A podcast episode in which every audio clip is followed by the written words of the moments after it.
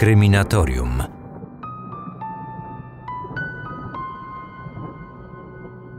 Ted Bundy uznawany jest za najniebezpieczniejszego i zarazem najkrwawszego amerykańskiego seryjnego mordercę. Napadał na przypadkowe młode kobiety, które porywał, gwałcił, no i mordował. Działał w kilku stanach i przyznał się do kilkudziesięciu zabójstw. Jego dwie ucieczki z więzienia uczyniły z niego przestępczego celebrytę i sprawiły, że dziś chyba wszyscy znają jego nazwisko. Przyznajcie, nawet osoby, które nie interesują się za bardzo tematyką true crime.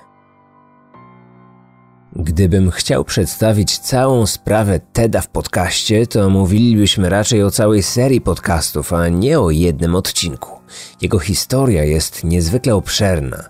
To chyba najdokładniej opisana i przedstawiona sprawa kryminalna seryjnego mordercy. Zresztą wystarczy spojrzeć tylko na książkę, która ostatnio pojawiła się na polskim rynku, kultową już właściwie pozycję dla fanów true crime. Ted Bundy, Bestia obok mnie, autorstwa N. Rule. Ależ to jest gruba lektura, no księga moglibyśmy powiedzieć, ponad 500 stron, tylko o jednej historii. To powinno nam uzmysłowić, z jak obszernym tematem się mierzymy. Dlatego dziś skupię się tylko na konkretnym zagadnieniu, które mnie w całej tej historii wydaje się szczególnie ciekawe. Chodzi o ucieczki Teda z sądowej biblioteki i z więzienia. W ogóle pościg za seryjnymi mordercami to dla mnie niezwykle przerażający temat. Wyobraźcie sobie sytuację, że gdzieś w pobliżu nas grasuje niebezpieczny typ, zabija kolejne osoby, a policja nie może go złapać. Przez to, że mówią o tym w mediach nieustannie, strach z każdym tygodniem narasta. Takie historie znamy przecież nawet z naszego polskiego podwórka. Tak, za chwilę więc opowiem o ucieczce, a właściwie ucieczkach Teda i pościgu. Przeanalizujemy sobie także, co Bundy robił na wolności, gdy wiedział, że policja depcze mu po piętach i jak w ogóle zakończyła się ta sprawa. Ja nazywam się Marcin Myszka, jestem autorem podcastu Kryminatorium. Nowe odcinki mojego programu znajdziecie oczywiście w każdy poniedziałkowy poranek na Spotify. Jestem także na Instagramie. Znajdziecie mnie po wpisaniu w wyszukiwarkę Marcin Myszka 1. Otwieramy akta tajemnic. Aspen w stanie Colorado, 7 czerwca 1977 roku. Dochodziła godzina 11, gdy przechodząca obok gmachu sądu kobieta dostrzegła kątem oka hmm, coś dziwnego. Jedno z okien na drugim piętrze budynku otworzyło się. Kilka sekund później pojawiła się w nim ciemna postać. Mężczyzna stanął na parapecie i spojrzał w dół. Do trawnika dzieliło go około 7 metrów. Dosyć wysoko na skakanie. Jednak człowiek ten sprawiał wrażenie mocno zdeterminowanego. Rozejrzał się więc jeszcze trochę po okolicy, no i wyskoczył. Kobieta była zaskoczona, zatrzymała się na chwilę i oglądała to, co się tam wydarzyło. W końcu nie każdego dnia widzi się ludzi skaczących z drugiego piętra, prawda? W dodatku, jeżeli mówimy o budynku sądu. Widziała, jak ten upadający na ziemię mężczyzna zerwał się jak najszybciej na równe nogi i zaczął uciekać. Chwilę później, kuśtykając, zniknął za rogiem.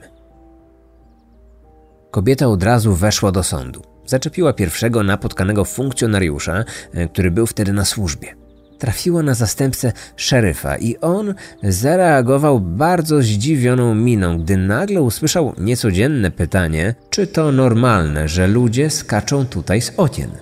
Nie krył swojego zakłopotania. Nie zdążył jednak nic odpowiedzieć.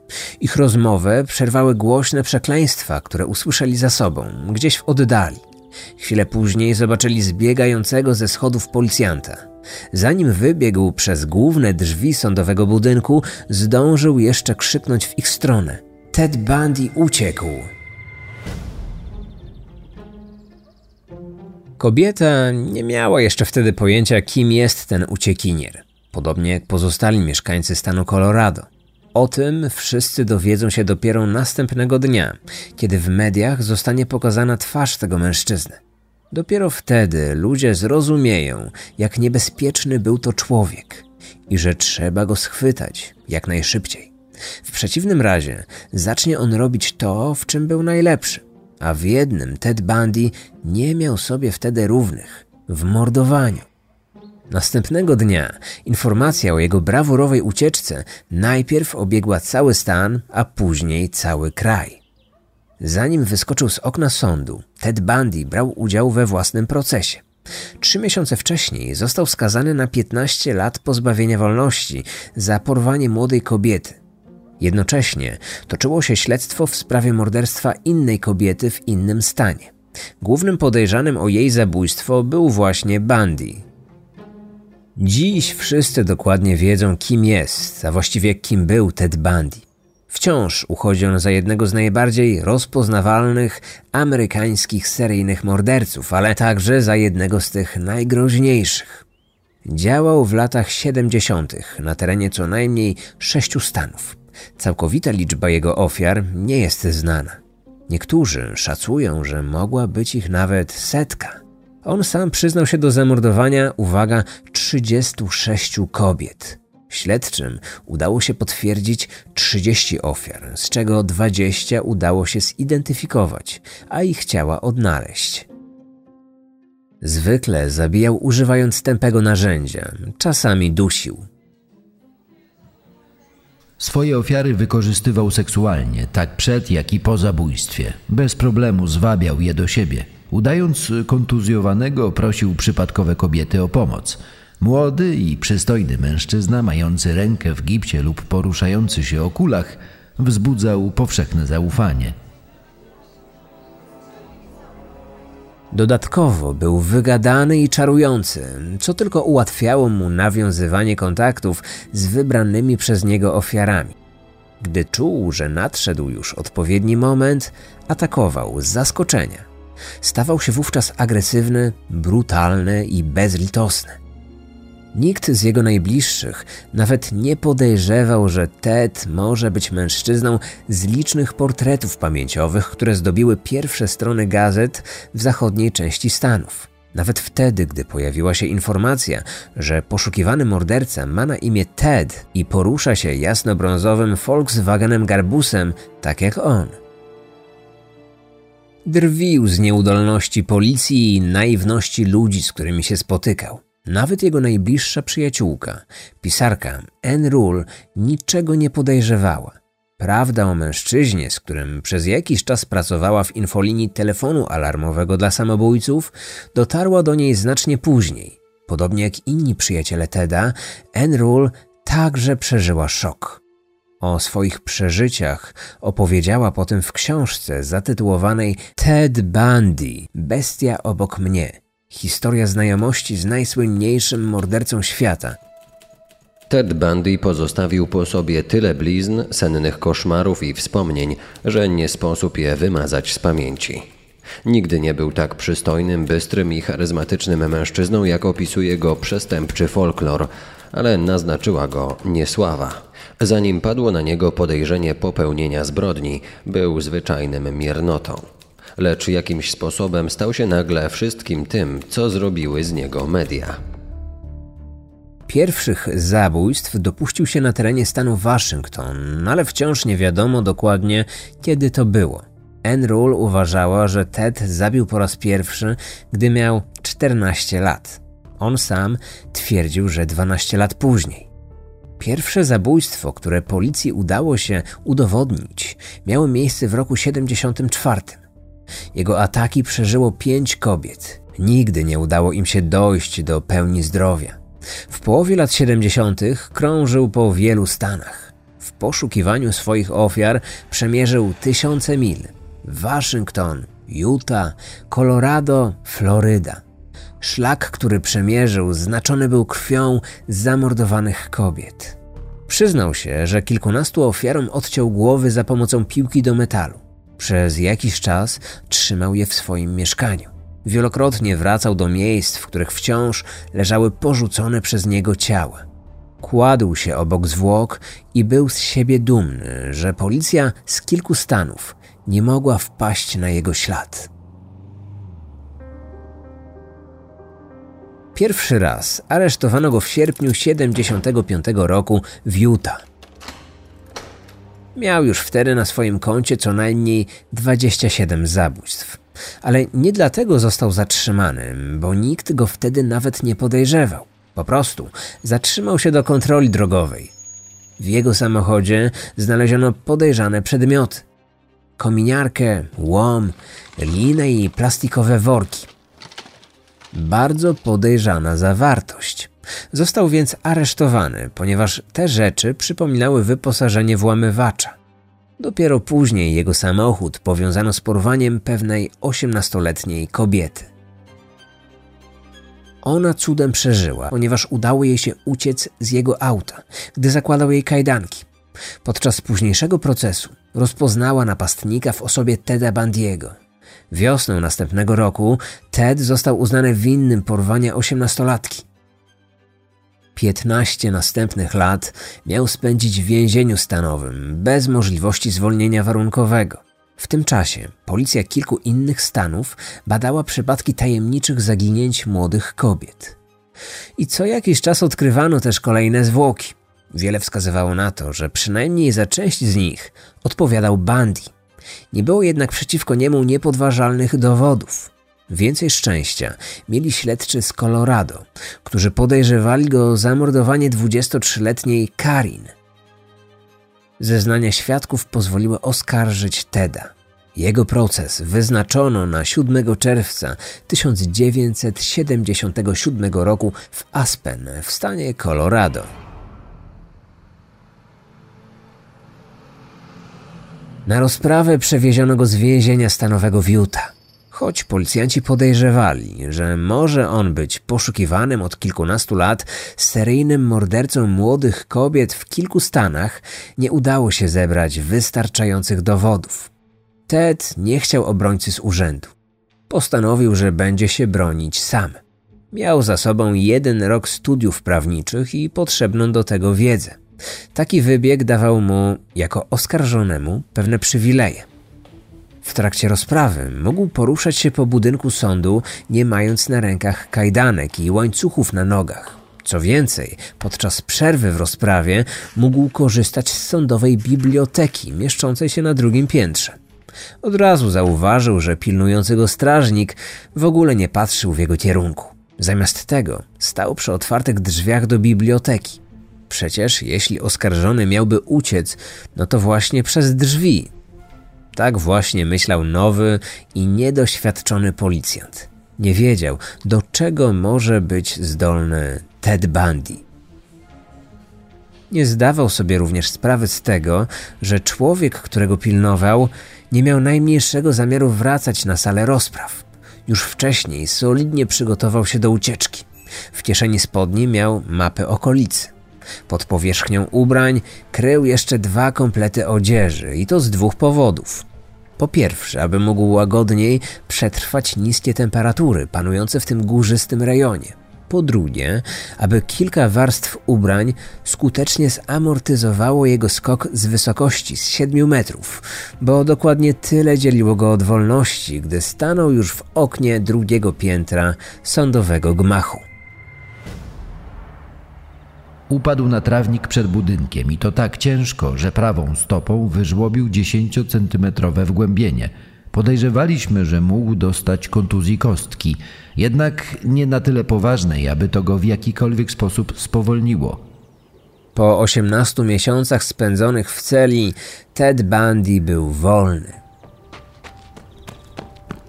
Swoje kroki natychmiast skierował w stronę góry Aspen – Choć rozpoczęła się policyjna obława, udało mu się dotrzeć na sam szczyt. Tam włamał się do opuszczonej chaty myśliwskiej, w której spędził kolejne dwa dni. Następnie postanowił iść dalej. Przeszkodziła mu jednak pogarszająca się pogoda. Zabłądził. Przez dwa następne dni kręcił się w kółko, nie mógł odnaleźć drogi do pobliskiego miasteczka. Silny wiatr i ulewne deszcze zawróciły go z powrotem do chaty. W jej okolicach natknął się na ludzi z oddziału pościgowego biorącego udział w obławie. Zatrzymali go, ale nie mieli przy sobie fotografii z biega. Bandy powiedział, że szuka żony, która zgubiła się na górskim szlaku. Uwierzyli w te słowa i puścili go wolno. Co więcej, podarowali mu nawet latarkę i ciepłą kurtkę. Mieszkańcy miasta podzielili się na dwie grupy. Jedni przeraźliwie się go bali, drudzy szczerze mu kibicowali. Stał się lokalnym bohaterem, ponieważ udało mu się wykiwać niezbyt lubianą policję. Wiele osób uwierzyło słowom jego matki, która w telewizji prosiła Teda o zgłoszenie się na policję. Kobieta jednocześnie zapewniła, że jej syn jest niewinny i prosiła, aby nie strzelać do niego. Tymczasem Ted Bundy wciąż szedł pieszo na południe. Spał pod gołym niebem. Był wyziębiony i potwornie zmęczony. Wiedział, że długo nie wytrzyma w takich warunkach. Jego kostka spuchła i coraz bardziej uniemożliwiała chodzenie. Postanowił wrócić do Aspen. Przy jednej z górskich chat natknął się na zaparkowany samochód. Miał szczęście, bo ktoś zostawił kluczyki w stacyjce. Zamierzał dojechać do Aspen i stamtąd udać się na zachód, a potem hmm, jak najdalej. Najlepiej na wschodnie wybrzeże, ku wolności, tam gdzie jeszcze nie pisano o nim w gazetach.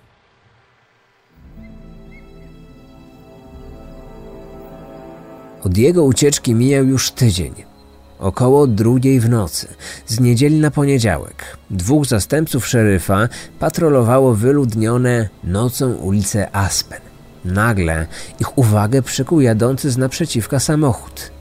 Pojazd poruszał się wężykiem, niemal odbijając się od jednego krawężnika do drugiego. Funkcjonariusze nabrali pewności, że kierowca jest pijany. Postanowili go zatrzymać do kontroli.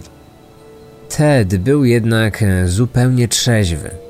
Po prostu zmęczenie tak bardzo przytępiło jego ruchy, że nie był w stanie utrzymać kierownicy, a tym samym nie mógł zapanować nad pojazdem.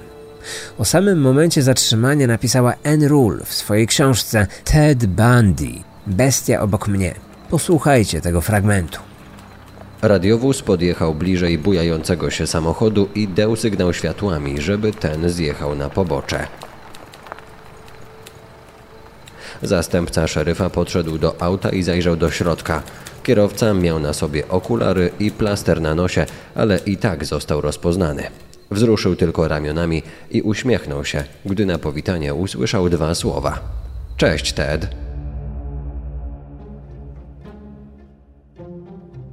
Po blisko siedmiu dniach obławy, Ted Bundy został aresztowany zaledwie kilkaset metrów od miejsca, z którego uciekł.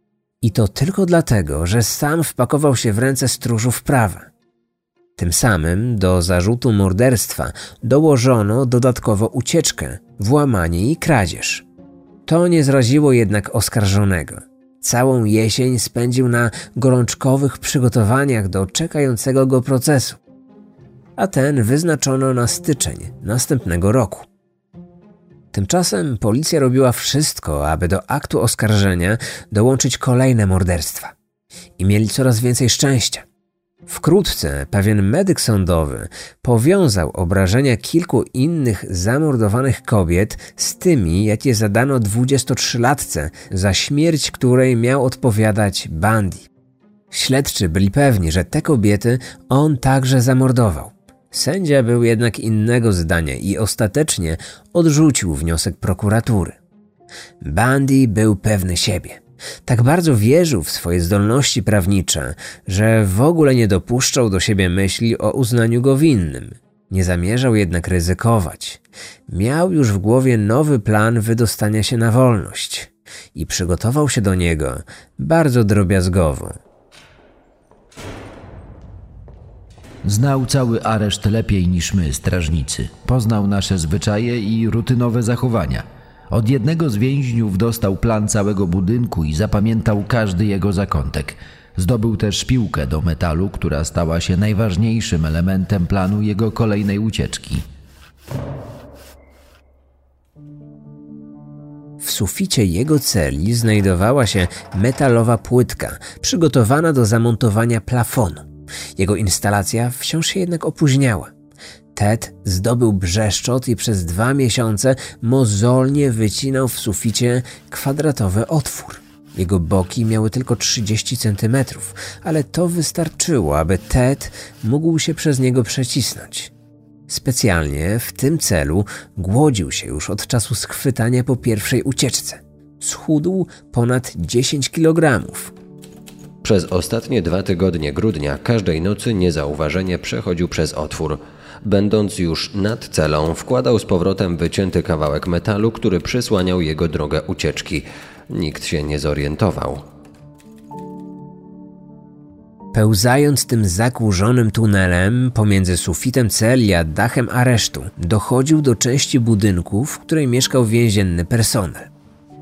Odkrył, że nad mieszkaniem strażnika, dokładnie nad jego sypialnią, znajduje się dziura w gipsowej płycie tworzącej sufit. Wystarczająca, aby szczupły Ted mógł się przez nią przecisnąć. Nic więcej nie potrzebował do szczęścia. Tym bardziej, że podczas jednego z takich wypadów usłyszał, jak strażnik planuje wyjście z żoną do kina.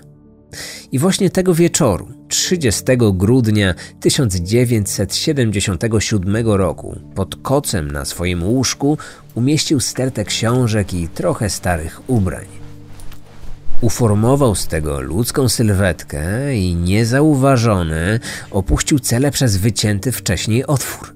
Wcześniej przyzwyczaił strażników, że nie jada śniadań, więc od czasu kolacji aż do pory obiadowej następnego dnia nikt mu nie przeszkadzał. Miał wystarczająco dużo czasu, aby przejść do mieszkania strażnika, zejść do jego sypialni i wyjść głównym wyjściem. Nikt go nie widział, nikt go nie zatrzymał. Kradzionym samochodem wyjechał z miasta. O czwartej nad ranem wsiadł do autobusu jadącego do Denver. Tam kupił bilet na samolot i już pięć godzin później spacerował wolny ulicami Chicago. Gdy odkryto jego ucieczkę, w Colorado rozpętało się istne piekło. Zablokowano wszystkie drogi wyjazdowe, a oddziały uzbrojonych funkcjonariuszy, przedzierając się przez śniegowe zaspy, przeczesywały każdy metr pobliskich wzgórz. Sprowadzono psy gończe i helikoptery. Niektórzy mieli jednak wątpliwości, że to właśnie tam należy szukać uciekiniera. Podczas poprzedniej ucieczki nie dał sobie rady z chłodem czerwcowych nocy, dlatego nie sądzę, żeby próbował tej samej drogi ucieczki w tutejszym grudniu. Mamy do czynienia z bardzo inteligentnym człowiekiem, który swoją ucieczkę drobiazgowo zaplanował. On na pewno jest już bardzo daleko. Zastępca szeryfa miał rację. Ted Bundy był 2000 kilometrów od więzienia, z którego zwiał, a miał nad pościgiem 17 godzin przewagi. Sylwestrową noc spędził w Michigan. Później autobusem udał się na Florydę. Tam wynajął pokój pod fałszywym nazwiskiem. Zamieszkał w samym centrum studenckiego kampusu na Uniwersytecie Stanowym. Po 18 miesiącach spędzonych w więzieniu udało mu się zrealizować swój plan. Ośmieszył wymiar sprawiedliwości. Był wolny i nikt nie mówił o nim w lokalnych mediach. Nikt nie poznawał go na ulicy, a to nie było już możliwe w Colorado, gdzie cieszył się dużą sławą. Nie miał pieniędzy, więc od samego początku swojego pobytu na Florydzie dopuszczał się drobnych przestępstw. Kradł jedzenie w sklepach, wyrywał kobietom torebki i portfele, włamywał się do zaparkowanych samochodów. Nawet się specjalnie nie maskował, nie licząc sztucznego pieprzyka na twarzy i zapuszczonych wąsów, które jednak w niewielkim stopniu zmieniały jego wygląd. Życie złodzieja i włamywacza nie wystarczało mu. Coraz bardziej czuł żądzę krwi, tą samą, która zawładnęła nim już wcześniej, zanim został aresztowany. Mieszkając na kampusie studenckim, codziennie mijał setki pięknych i młodych kobiet. W jego głowie coraz częściej pojawiała się myśl, że one wszystkie mogłyby być jego, gdyby tylko chciał. A on pragnął tego coraz bardziej. Dwa i pół roku po ostatnim morderstwie Ted Bundy postanowił zaatakować ponownie. 15 stycznia 1978 roku około trzeciej do żeńskiego akademika wróciła jedna z mieszkanek. Wchodząc do budynku, zauważyła wychodzącego z niego mężczyznę. Na głowie miał czapkę naciągniętą na pół twarzy. W ręku trzymał grubą drewnianą kłodę. Nie widział jej, ponieważ studentka w ostatniej chwili schowała się za schodami. Początkowo dziewczyna pomyślała, że ten intruz jest zwykłym włamywaczem, który postanowił okraść akademik. Pobiegła na górę i obudziła zarządcę budynku.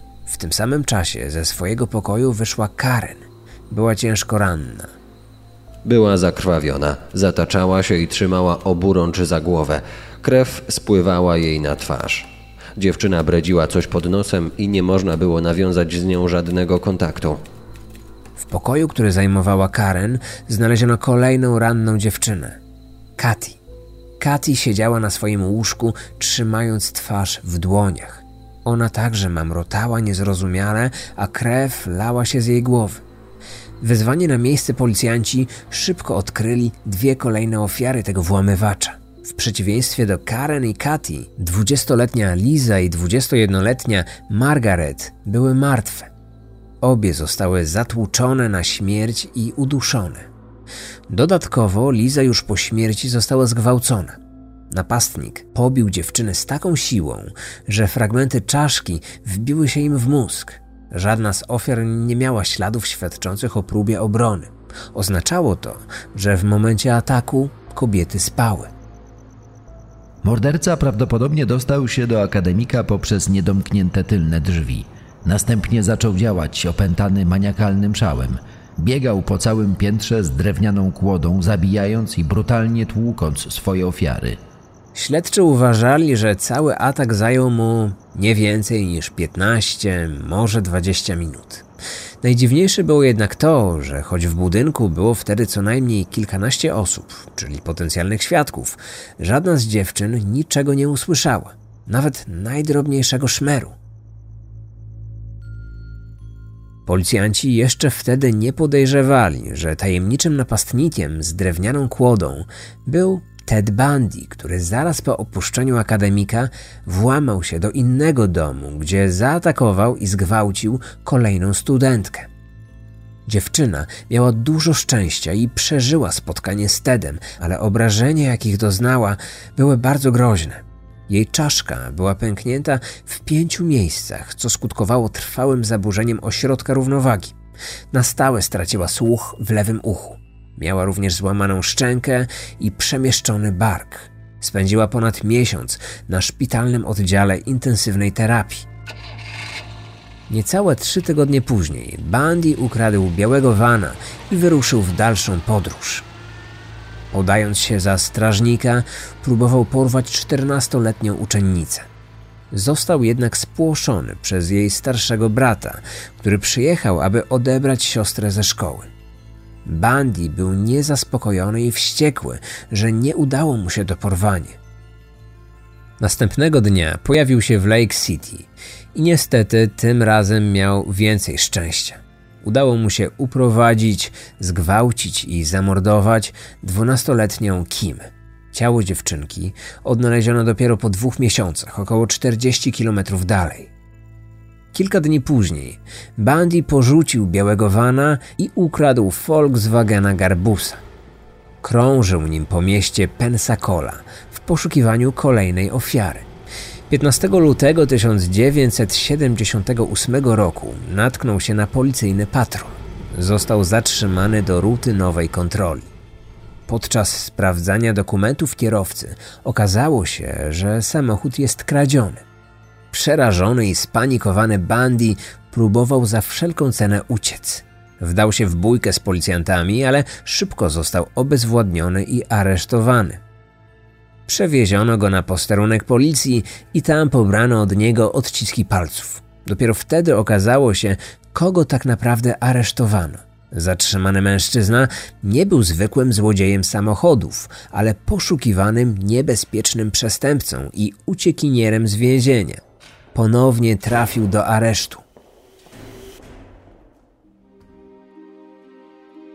Śledczy nie mieli żadnych wątpliwości, że to właśnie on był tym tajemniczym, nocnym mordercą z żeńskich akademików.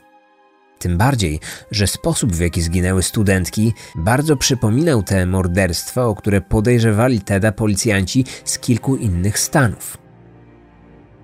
Jego proces rozpoczął się w czerwcu 79 roku.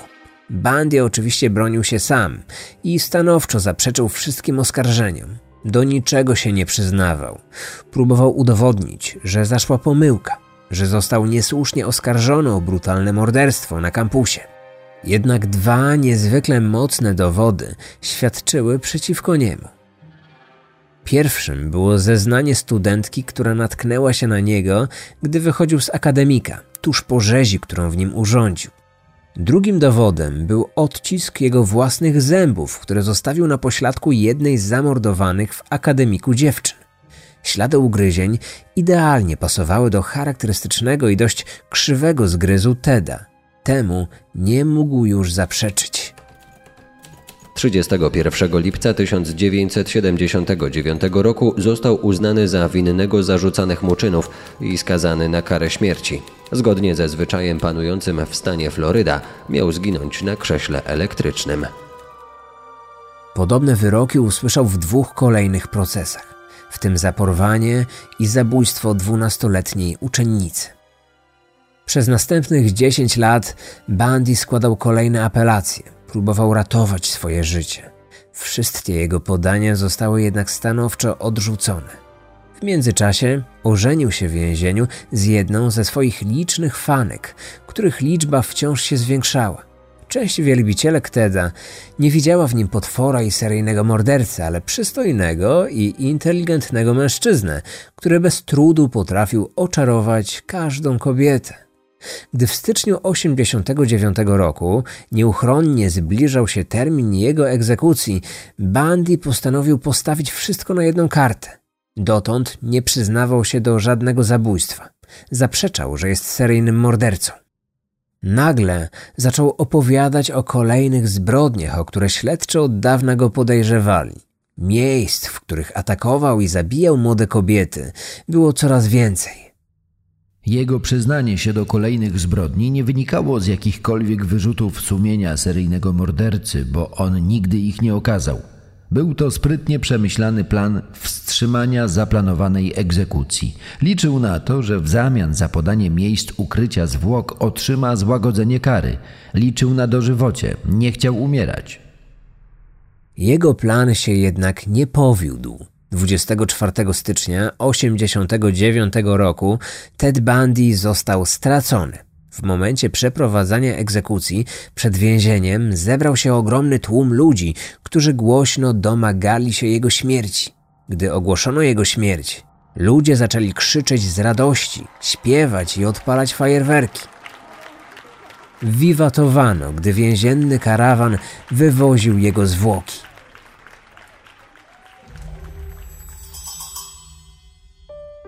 Odcinek powstał w oparciu o książkę Ted Bundy Bestia obok mnie, której autorką jest dziennikarka oraz była przyjaciółka Teda Bundy'ego Anne Rule. Wykorzystano również książki takich autorów jak Kevin Sullivan oraz Robert Dillenberg. Ten odcinek podcastu powstał przy współpracy z wydawnictwem SQN.